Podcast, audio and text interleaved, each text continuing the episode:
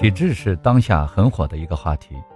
有人说年轻人不要进入体制，有人说体制外的人永远不了解体制内的好处。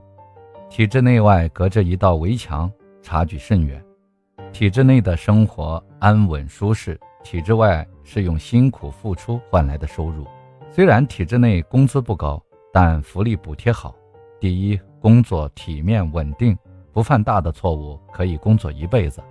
还有规律的上班时间和固定的双休，不用看老板的脸色，每天轻轻松松就能拿几百块。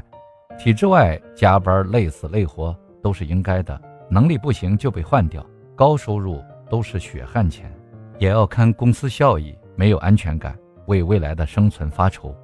第二，贷款买房买车，体制内的人都有优惠，尤其公务员贷款有专属的贷款制度。比普通人的贷款待遇好很多。总之，在贷款买车买房这些方面，就能比普通人省好多钱。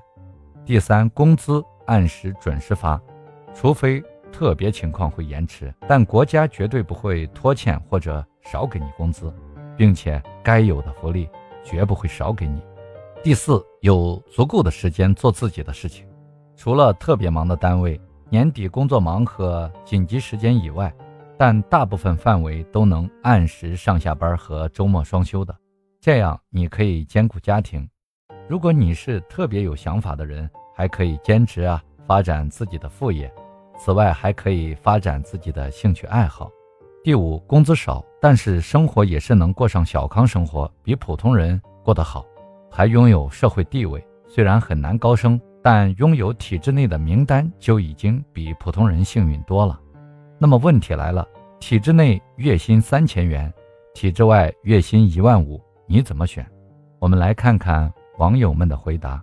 网友 A，毕业之后去了事业单位，山东县城，工资三千，工作内容就是别人来咨询我回答，最复杂的工作就是做做表格的导入，半年的活一天就能做完，有稳定的空余时间，有稳定的假期，有稳定的收入。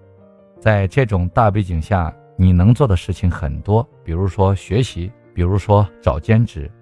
网友 B，体制内福利及隐形福利高，舒服，想混日子是比较舒服的。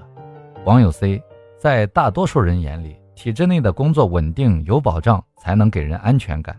体制内这三个字的意义十分重大，不仅意味着有保障，更意味着有社会地位。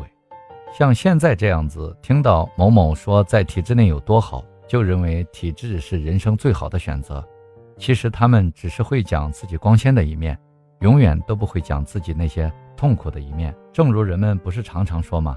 要想人前显贵，必定人后受罪。很多人在看他光鲜亮丽的外表之下，其实不知道喝了多少酒，不知道受了多少的委屈。只是这些都是我们看不到的，对方也不会跟你说。如果说真的能够强大到哪一个地步的话，进来试一试也无妨碍。但是我更希望的是，我们这些人能够走向社会，能够有更大的发展的前途。但是无论怎样吧，都希望你们能够过得更好的，都能发展的更加顺利啊。